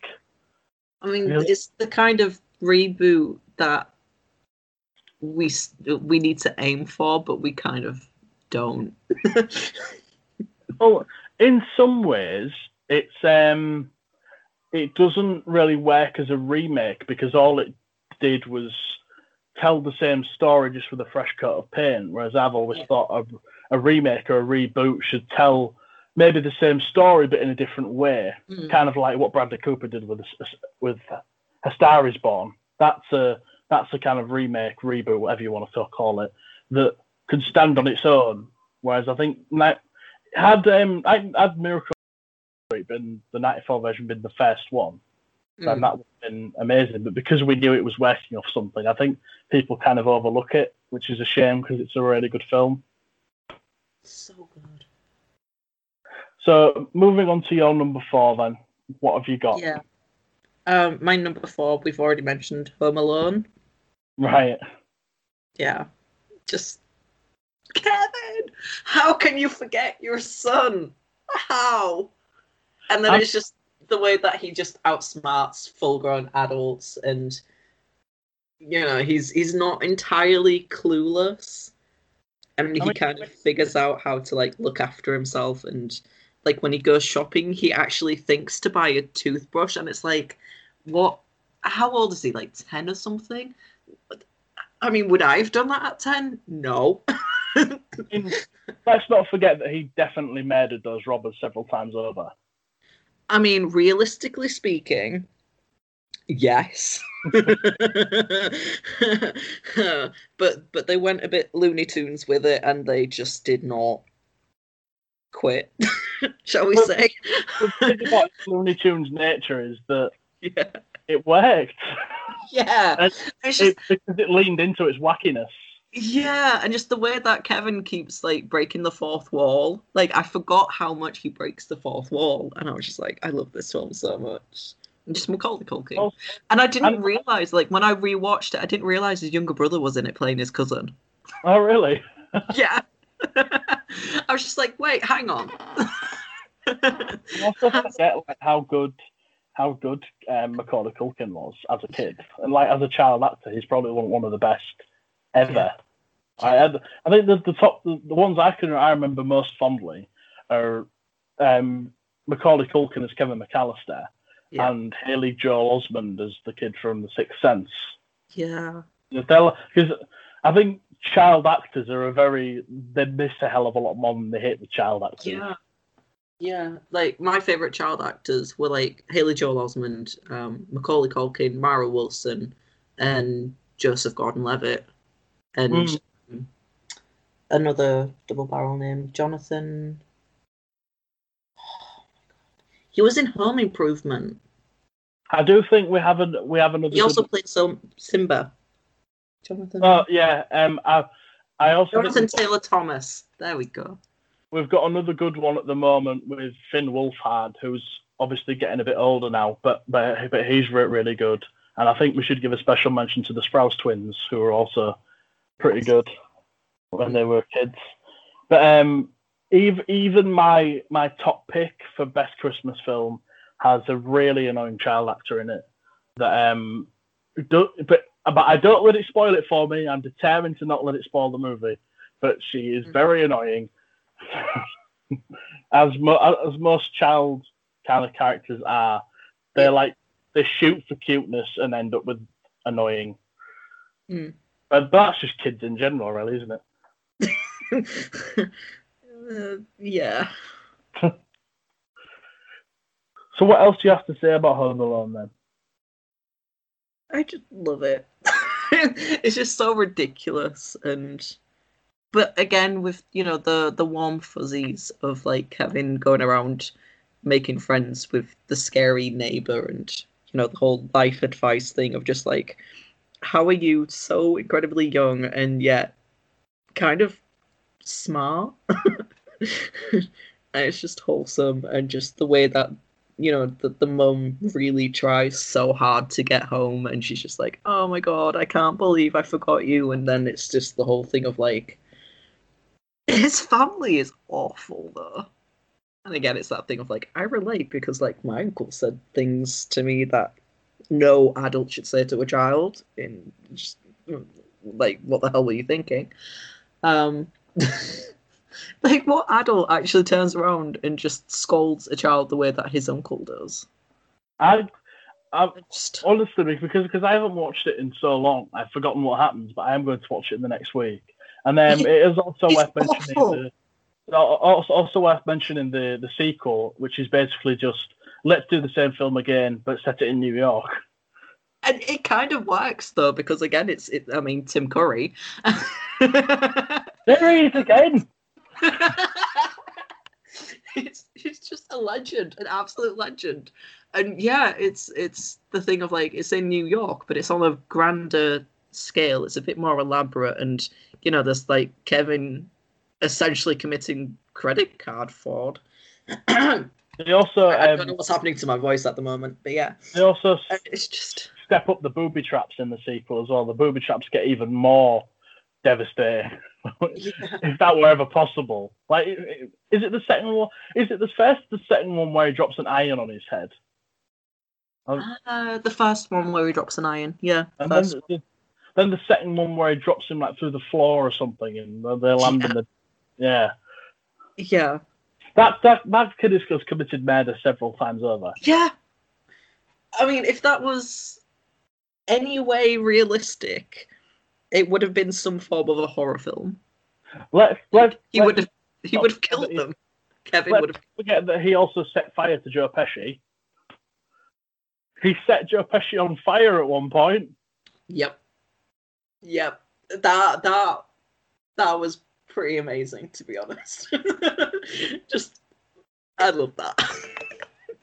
I also love how in the space of a year Joe Pesci went from Goodfellas to Home Alone. That's that that's some range. I mean, that's range. That's range. yeah. So So what's next on the list? what's what's next for me? Let's see. Number three, Die Hard. Yes, yes. The best. Um, gonna go out on a limb. Best action film ever. Probably in terms of having a perfect script, I think Die Hard wins out because it has a it has a great setup. Its pl- plot progression is well paced. Yeah. The, the the villain is charismatic as all hell. He's hateable but also likable. He's hateable but likable in the same in the same Yeah. breath, but also really ruthless as well. Um, and, and then it just has a really nice has a really nice start, sets everything up, and then a really nice end, Which- Yeah. which is nice. And just did I mention Alan Rickman? I love him. Oh, it's just like it's it's one thing having Bruce Willis saying "Yippee ki yay, motherfucker," and then Alan Rickman saying it later. I was just like, he actually says this. I love it. I just think that it, it's much cooler when Alan Rickman says it than when Bruce Willis said it. It just it, it just sounds so much better. And yes, but there's also the thing with like the is it Hans? Yeah, Hans, where um Miss Gennaro. Anyways, um, it's just like, oh, we've got a pregnant lady here, and you know she can't keep sitting on the floor. Can we change her to a different room so she can sit on the couch? And it's just like, no. But I'll get a sofa brought up to her. I'm like, I'm not a complete monster. Like, yes, I'm a homicidal maniac, but I have manners. that, that actually now now you point it out reminds me of Harry in in Bruges when he's like trying to get past the hotel owner near the end, but he won't like hit her or shoot her because she's pregnant. Yeah, yeah. It's it's like that scene from Deadpool where it's where he's um where there's like the two women where it's just like, is it sexist if I hit you? Is it sexist if I don't? And he gets attacked, and it's just like, oh, manners. It's a there are there are a few like um movies that are taught in some film schools as like being a perfect screenplay. Mm. Um, Back to the Future is one of them because of the way it's the way it's constructed. It's like a it's a perfect construction of a screenplay, and I think Die Hard is similar because yeah. it has it has a perfect ramping up of the stakes and then a descent into the success. And also, also some re- some really good action set pieces, like um, for instance the walking across across glass. Yeah. The shootout in the abandoned offices. The the bit where he swings down on that hose as the rooftop explodes. Yeah. That bit. That's that's just amazing.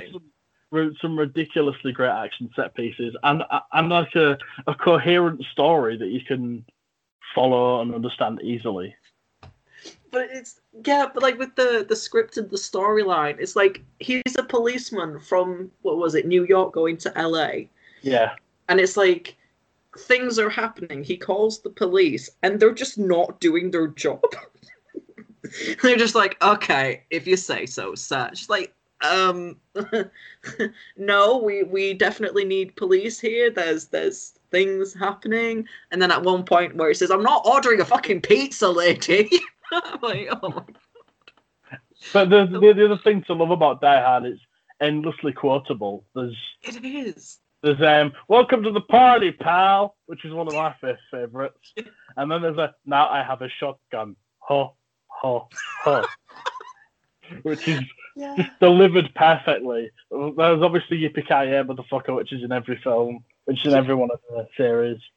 Um, it's it's one of those that it has it has longevity because of of it how it sticks in public consciousness because of the quotability, because of its because of how memorable it is.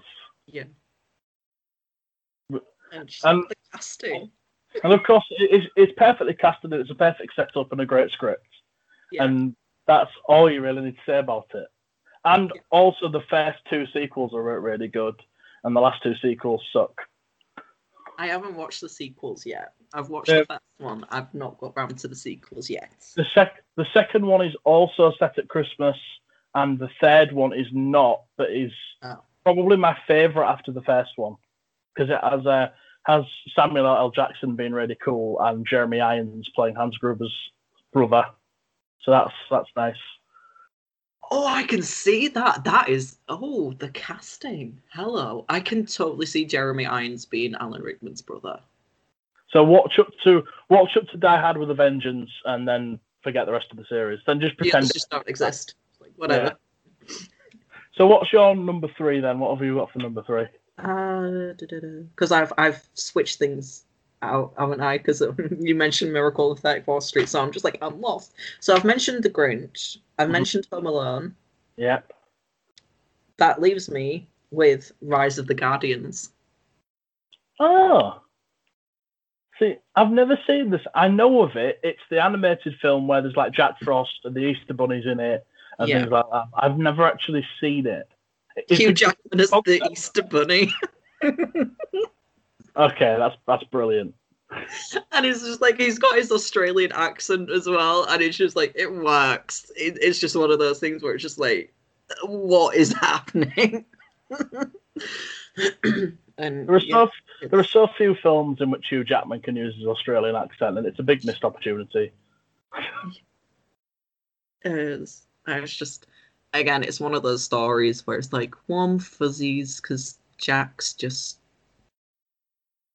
being Jack and adorable, and the whole you know backstory where he's trying to save his sister, and it doesn't go to plan, and now he's just trying to save the world from evil. It, it, it's a very kind of mythical story, isn't it? It's kind Yeah. of the story of all the kind of mythical beings, if you like. Yeah, Although I've never actually seen it. It's a DreamWorks film, isn't it? yeah, yeah. Which are up and down, shall we say. Mm. It have peaks and troughs. Yeah. Very high peaks and very low troughs. Oh, well, yeah. So, um, at this kind of halfway point, I'd also like to talk about like films that aren't Christmas films but always get played at Christmas. So the, the one that I think of when I think of that is Mary Poppins. Like it's not a Christmas film, but it's always played at Christmas. And and to add to that, Mary Poppins Returns, which I like just as much as, as the original. Hmm. Um, have you ever have you seen Mary Poppins Returns? I have. I thought it was. It's it's a good film, but it, it felt it it's.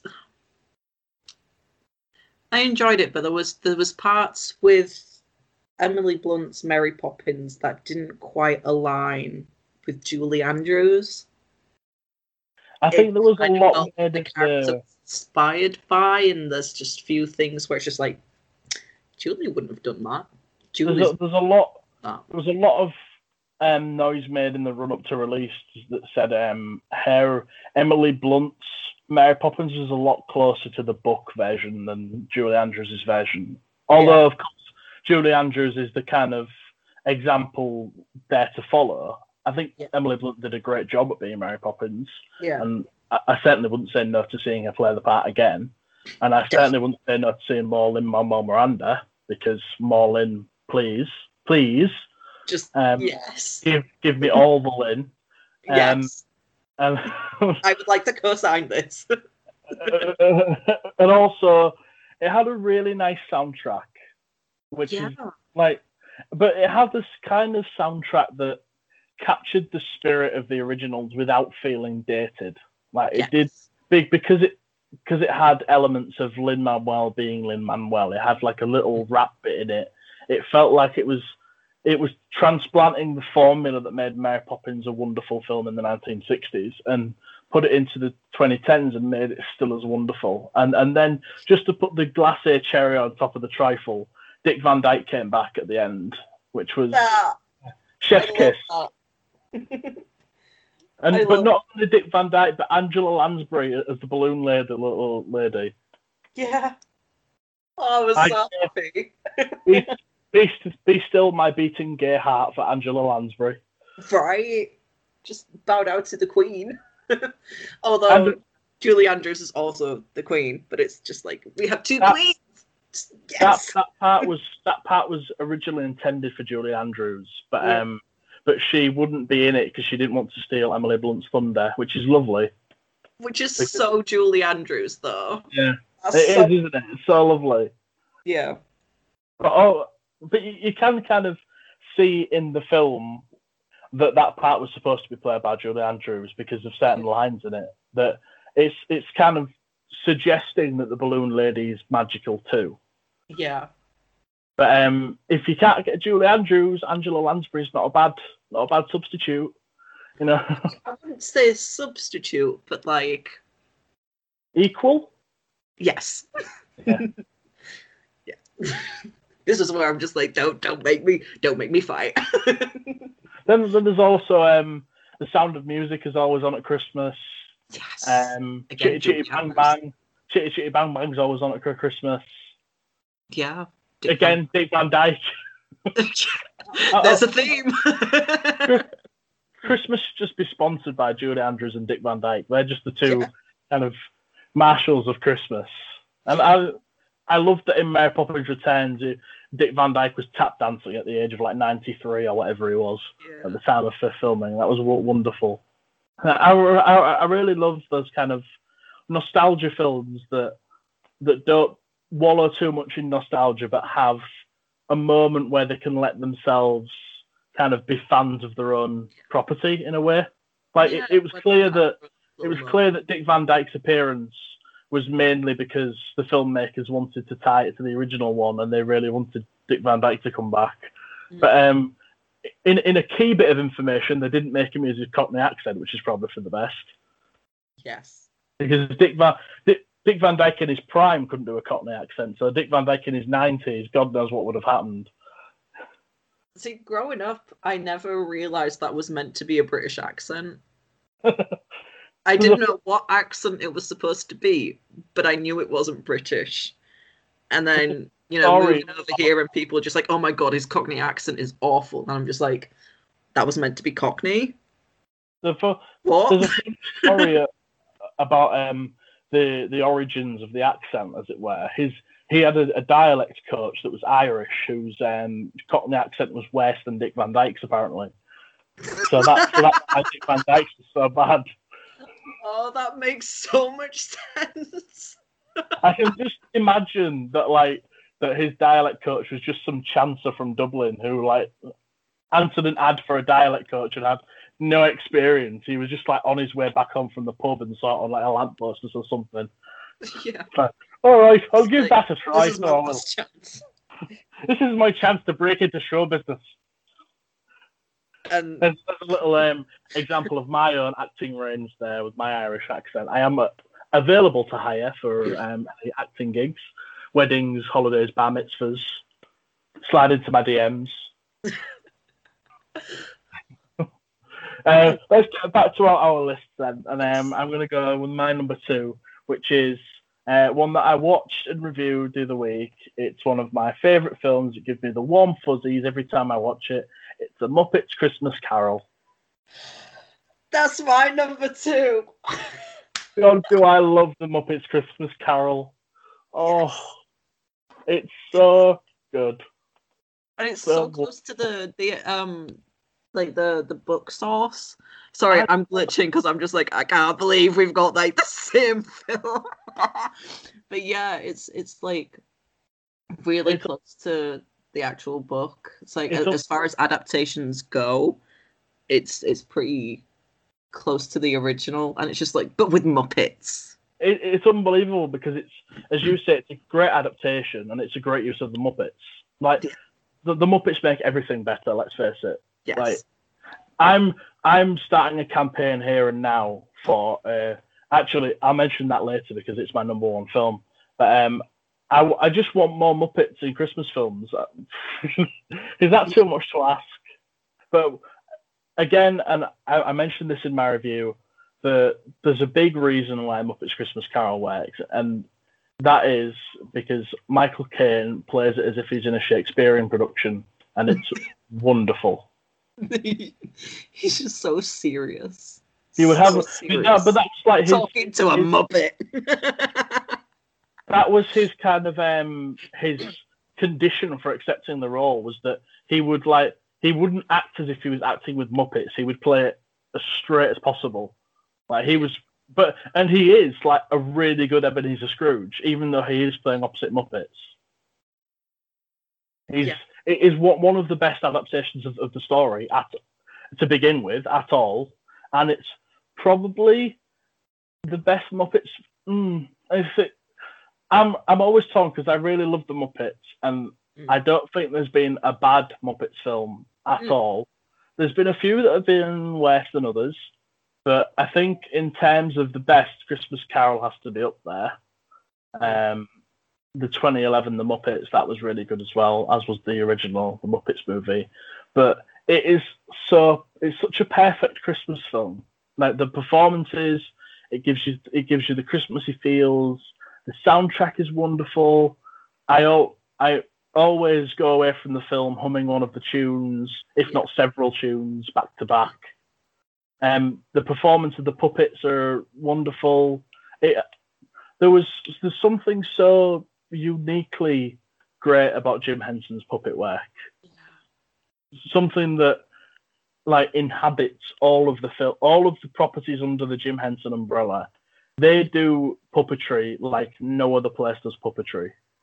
Like they bring they bring the characters to life in a way that most puppeteers like I trained in puppeteering when I when I did Avenue Q years ago with Nigel Plaskitt, who there's a clanging name drop for you, who who um worked with Jim Henson on some Muppets films, and um you could tell like as soon as he picks up a puppet, that puppet was alive. Like Yeah. they, he must have just taught a way of handling puppets and making them come to life in a way that few people can replicate. Because yeah, the the thing with Jim Henson is that there is that element of believable realism. Mhm. Like you know it's not real, but it could. It could be. Like, I think Tiny Tim is as effective in this film when he's a little frog Mm. than it is in any other adaptation. I know that I, I watched it the other week, and I, I must have watched it ten times, if not more. And still, that scene after they come back from the church and they're, they're sitting down for Christmas dinner, and the ghost of Christmas presents there with Scrooge, and Tiny Tim's talking. It still makes me well up. And it's a little frog. It's a frog puppet. It's just fabric and wire, and yet reduces you to tears. It, it felt, and it's the most heartfelt thing ever. yeah. But I, I think that's in it. That's what's in it. It's the Muppets are just all heart. They come from the heart. They're a, they come from a squishy place of love and hugs, and taking this kind of story. I'm, I'm welling up talking about it now. It's weird. Stop it, Ned. Um, It's it's literal warm fuzzies from actual warm fuzzies. this uh, this story that's been retold and retold can still kind of be given a new lease of life and can still touch your heart, even though most of the pe- most of the things in it are made of felt and wire, and Yeah. like, and because they're so Muppet-like, Mm. the performance of Michael Caine just playing it straight as Scrooge is becomes even more perfect because you don't need someone to be wild and crazy when you're playing opposite the Muppets because they do all the legwork. Yeah, yeah. Even though they kind of don't have actual legs. Yeah, well, they, they do the legwork without having legs. That's impressive. yeah. and al- also, I think there has to be something to be said about how they hand what puppet they gave what part to, like what character they gave which part Yeah. to, because all, all of that was perfect too. Like yeah. making the Marleys twins and giving it to Statler and Waldorf, perfect. oh my goodness, that was yeah. There were no other there were no other Muppets that could have done that, and just like making making um, Kermit Bob Bob Cratchit because he's the the kind of the beating heart of the story, if you like, and Kermit is engrossing and endearing, and he's the beating heart of the Muppets. That makes it work, and like all the peripheral characters that get a Beaker as the charity collector, and another moment that makes your heart swell, and it's just like Beaker giving Scrooge a scarf and it makes you well up. And this is Beaker, a character that just goes me, me, me, me, me. And like him giving someone a scarf can make you well up. Right. It's just how just how well dillied out these parts were to make Yeah. this work. This silly gang of puppets doing a 200 year old story, and it's so effective. And I'm genuinely emotional talking about it. right. It's just yeah. It's just one of those films where it's like if anybody else tried to do a puppet version of you know Christmas Carol because like one of my honorable mentions was Mickey's Christmas Carol and it doesn't hit the same way that the Muppets does as much as I love Disney yeah. the Muppets are the superiors here Would that have been Mickey Mouse as Scrooge, or was it Scrooge McDuck as Scrooge? I think it was Scrooge McDuck yeah That, that, if it had been Mickey Mouse as Scrooge, then I wouldn't have bought it at all.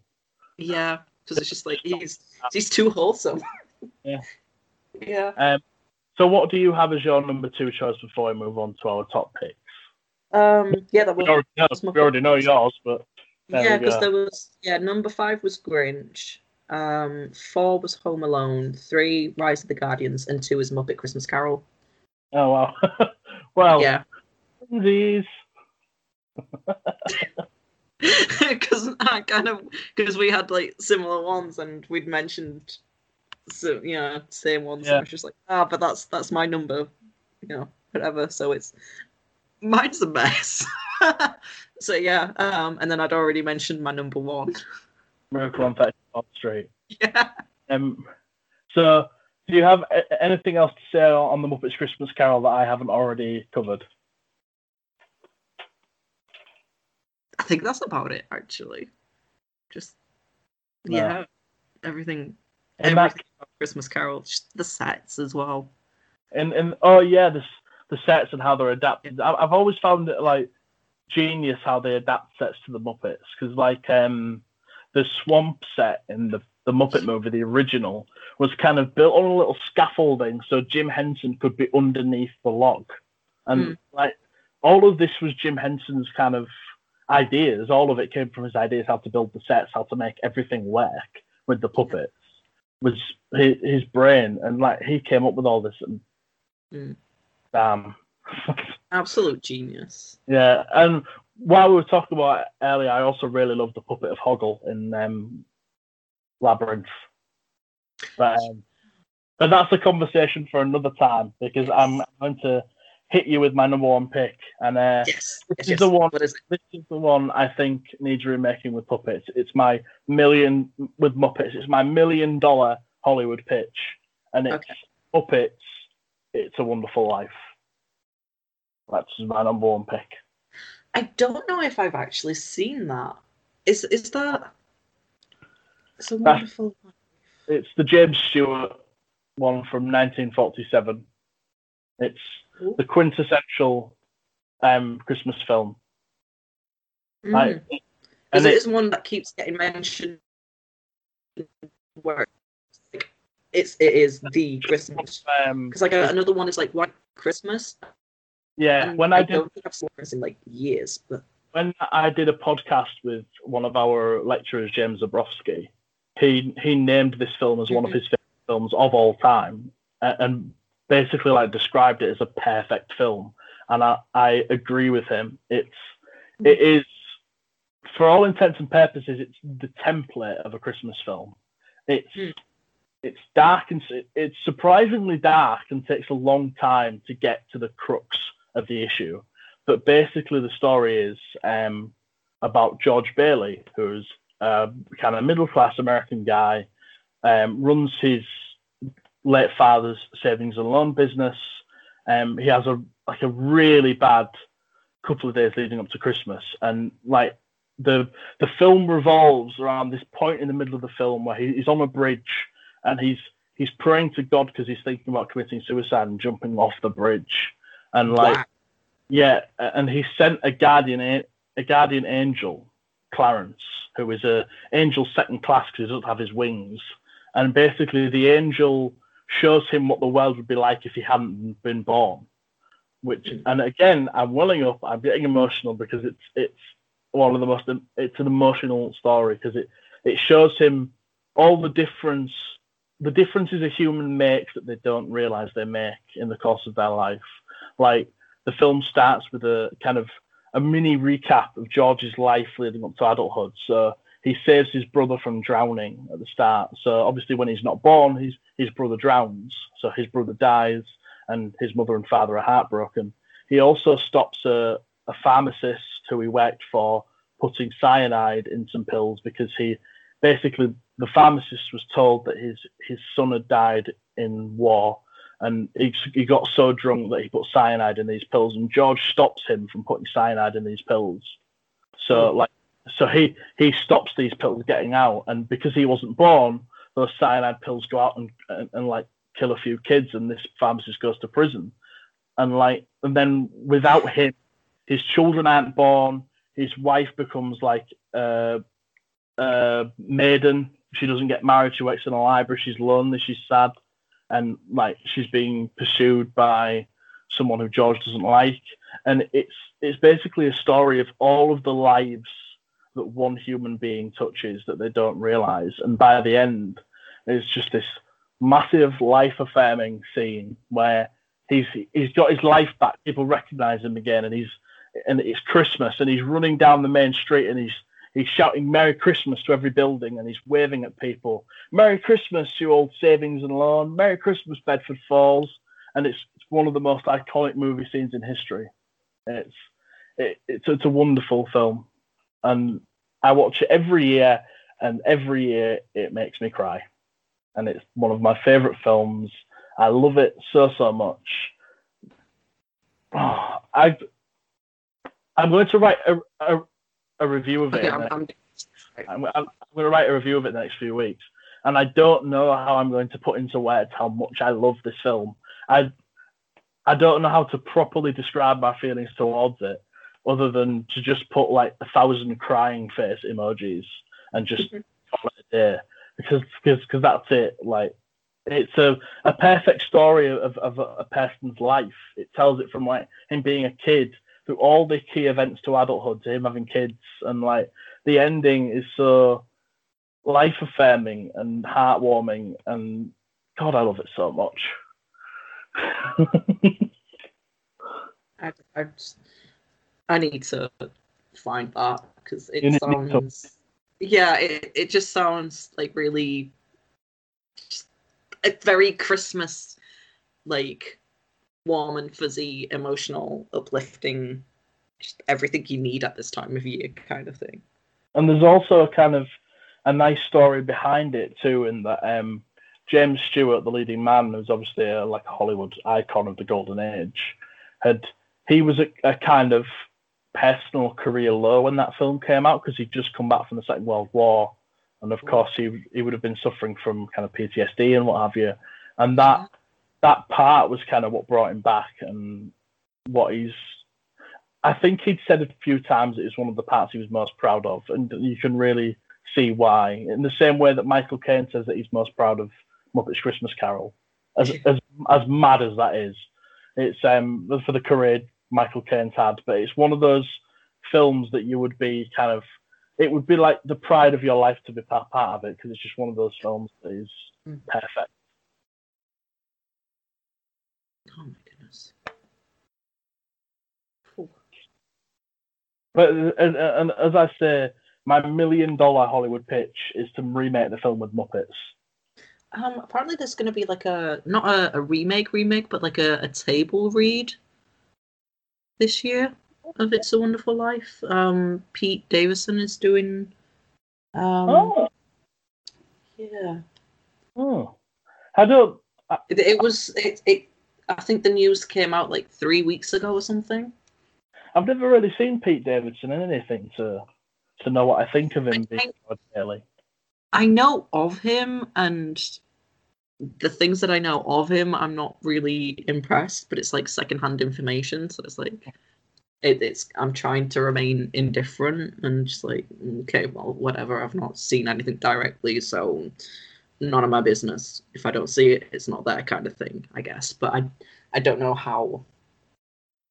It's like I'm not. I'm not gonna go deep into it. I guess. Yeah, I think it would have It's so much drama.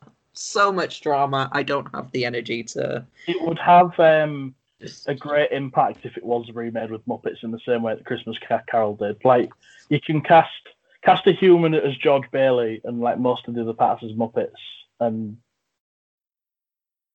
and it would hit the same way as Christmas Carol. I think. I've not seen it, but already I'm just like, I will coincide this. I want it.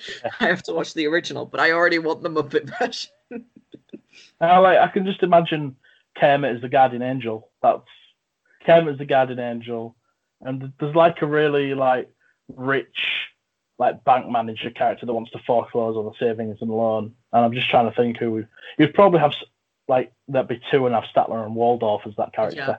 Just have the Waldorfs do it.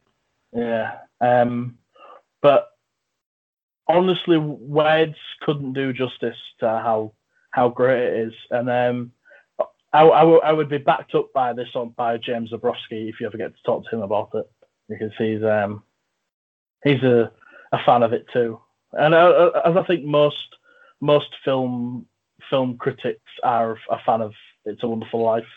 To be fair. But it's also one of those things of if, if like James has said that it's it's a good film, then I I'm I'm gonna believe him basically. So it's it's one of those things of like, okay, there's certain stamps of approval. I'm just, I'm not gonna waste any more time. I'm watching it tonight. I think If I have it's to buy to- it, I think it's one of those things of like, you know what? You two say it's good. I'm buying it. it says a lot about a film that it it was made in 1948 and it still hasn't been remade because nobody dare remake it. I And think that um great that- films that have been remade when it really Yeah. doesn't remake. So that that does And- actually say a lot. I think that says more about it than any critic can ever say. Because- yeah. In this in this world of remaking everything that could possibly make, make money, Yeah. not watching a film because it's already perfect is is what- and the, the the thing is it's it's not that like they want it to be forgotten because they re-release it every year like there was a there was a, a 4k re-release this year so yeah, isn't there um a color edited version? yeah um i would recommend you watch it in black and white though because it because it's um that's how it's meant to be seen Yeah. Uh, um, the but again, it it gets a, a re-release on like Blu-ray and 4K. So like the the people who own the purse strings don't want you to forget about it, which says Hmm. to me that they're not intending to remake it at any point soon. Because if they were, they would stop re-releasing it. Yeah, yeah.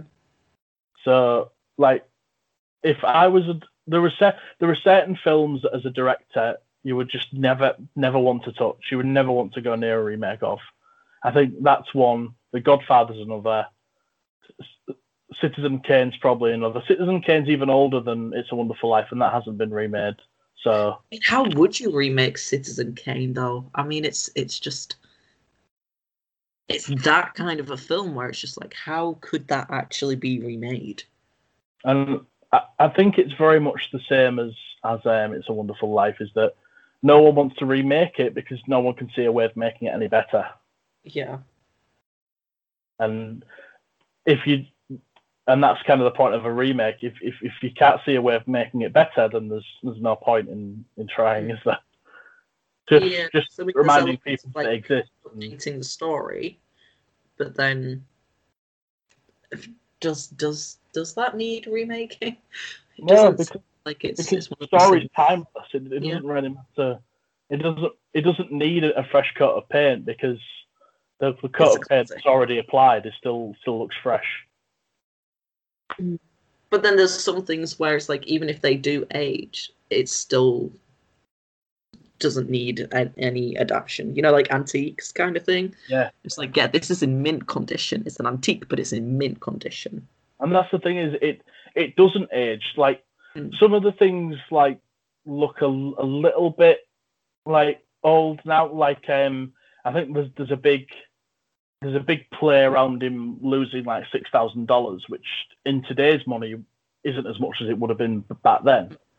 But that's really the only way it's aged. And this is the one that I was talking about earlier when there's a really annoying child actor in it. And it's um it's one of George Bailey's daughters who's um I don't know whether you've ever heard this clip before, but it's in like a lot of Christmas clip shows. It's like teacher says whenever you whenever a bell rings, an angel gets its wings. It's, Oh it's- god, that. Yeah, that that's from It's a Wonderful Life, and that's the, the the child actress that really annoys me. But she still doesn't take any of the shine off it.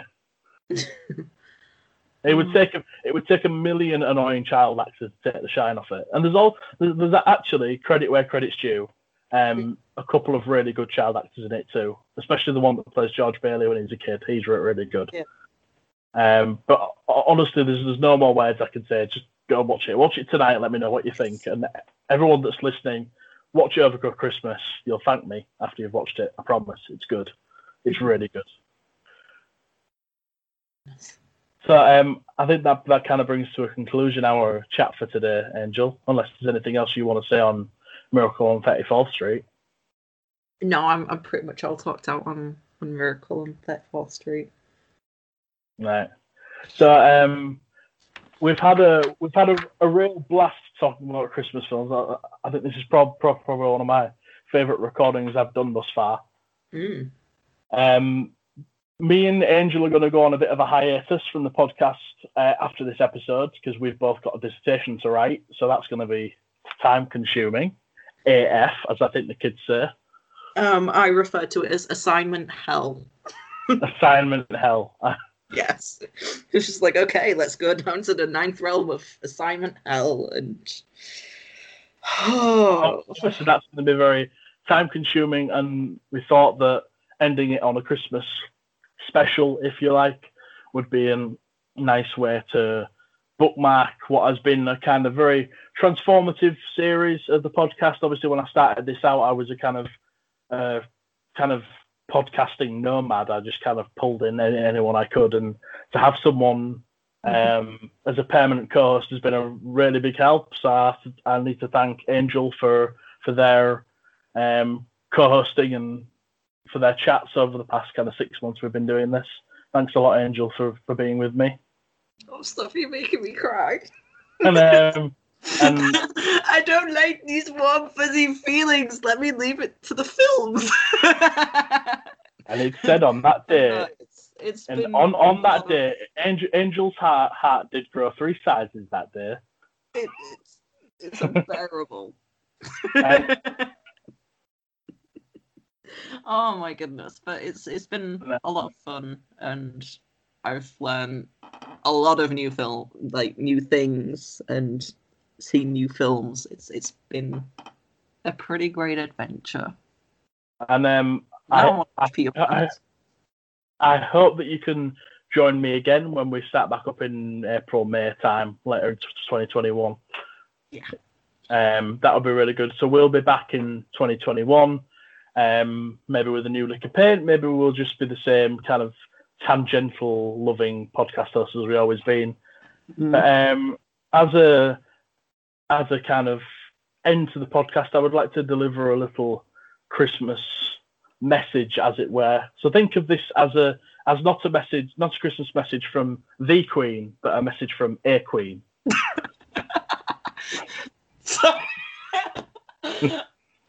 Um, so obviously this year's been um, been very hard for everyone. Um, obviously we've, it's been we've all been sh- shut in our homes. Um, a lot of people have died. A lot of people have got really sick. Um, and one thing that's kind of kept us all sane in a lot of ways is watching entertainment, watching films, watching TV. Um, at this time, it's more important than ever to kind of be, be with each other in whatever form that is. So I hope that uh, whatever you're doing this Christmas, you're with people that you love in whatever form you can be, that you're keeping safe to make sure that people around you stay out of hospital, stay ill, stay alive, um, and just remember that what helped us through this crisis was not politicians making decisions. It wasn't kind of people who think they're important, but what kept us sane is what we've watched, what we've read, and what we will continue to read and watch. So I'd like you to bear to bear in mind over this Christmas period the um, hundreds, if not thousands, of artists who have been out of work for coming up to a year and who will continue to be out of work as the situation kind of comes to its end. Um, it's obviously been a difficult period for cinema. It's been a difficult period for theatre, and um, although we will come through it, we might not come through it looking the same as it once was, and maybe some of that is for the best. And um, I would like to thank everyone that's everyone that I encountered in a cinema during its brief reopening in the summer for their hospitality, their hard work, and their passion for their work. Because I know that speaking to a few friends of mine who work at a cinema, that they're they they really have a passion for doing what they do for for bringing for films to people. So remember that when you next go to a cinema, how much of a of a of an of an honor that is, and, and how much you enjoy it, how much these people are working very hard to keep you all safe. And um, as always, at this time of year, there will be a lot of people on their own through their own choice or otherwise. Um, I would just like to say that my thoughts are with you all. Uh, no one, I'd like to think that nobody in my immediate circle would ever be truly alone at Christmas because most of them have my phone number. And um, I'd like to take this opportunity, as I always, at any point in time, to remind you that Black Lives Matter, that um, trans lives matter, and that you're not alone. And most importantly, and finally, fuck Donald Trump. Thank you all, and Merry Christmas. And we'll see you in 2021. Hello, everyone. That was the end of, of a wonderful recording. I, I, really had fun recording that. And just as a kind of addendum to the end of my um, incredibly long and a little bit preachy spiel at the end, I just wanted to add in a few um, point pointers at the end. With this being the season of giving and all of that, I thought it'd be nice, as we did in kind of the first episode of this series, we added some links into um, some Black Lives Matter related charities. I thought um, it would be nice, uh, this being Christmas, for me to, to drop in a couple of plugs for some charities that could really do with the help um, as always, around Christmas. The first one is the Trussell Trust. These are all UK charities, by the way, because I'm UK based. I'm sorry if you're listening in America, but I, I don't know many of your charities. If you do, uh, please go onto Google and find some similar ones. The first one I'd like to mention in the UK is the Trussell Trust, which is a food bank charity. A lot of people will be going without as much food as the rest of us have at Christmas. It's particularly uh, hard time to be low on funds. So if you go and give a look at what the Trussell Fund are doing. Um, secondly, I'd like to give a mention to Mermaids, the the trans charity that myself and um, Angel would like to mention um, as uh, Mermaids is the kind of go-to trans charity in the UK. Obviously, there will be some you um, might want to donate to in your local area, whether there's a a local fund I understand the want and the need to keep charity a, a more local endeavour. So please, please do give if you can. And finally, I would just like to first send out thanks to my first patron on my Patreon page, which can be found via my website. Uh, I'd like to give a shout out to my friend Ian Judson, a gentleman and a scholar. He sends me films to review. He's been keeping me sane these past few months. I'd like to give a special shout out to um, the charity he's involved with, which is particularly important in my local, in my former local area, I should say, as I don't live there anymore. But it's the Jack Harrison VC statue campaign based around the former rugby league player, played for Hull FC. He's a Victoria Cross recipient, was uh, sadly lost in the Great War. In, at the start of the 20th century. Ian is uh, highly involved with fundraising to do with the Jack Harrison VC statue campaign. So you can go to Facebook and search for Jack Harrison statue. Just sorry, Jack Harrison VC statue campaign, and check out all the stuff that they're doing. It's um, a very good cause to get a memorial to a real hero of um, a terrible, terrible conflict. But apart from that, I'd just like to echo the sentiments I made in my speech towards the end. I wish you all a very happy and healthy Christmas and a prosperous New Year myself and Angel will look forward to talking to you again at some point in 2021. See you soon. Have a good one. Stay safe as well, above all, and keep each other safe. Bye.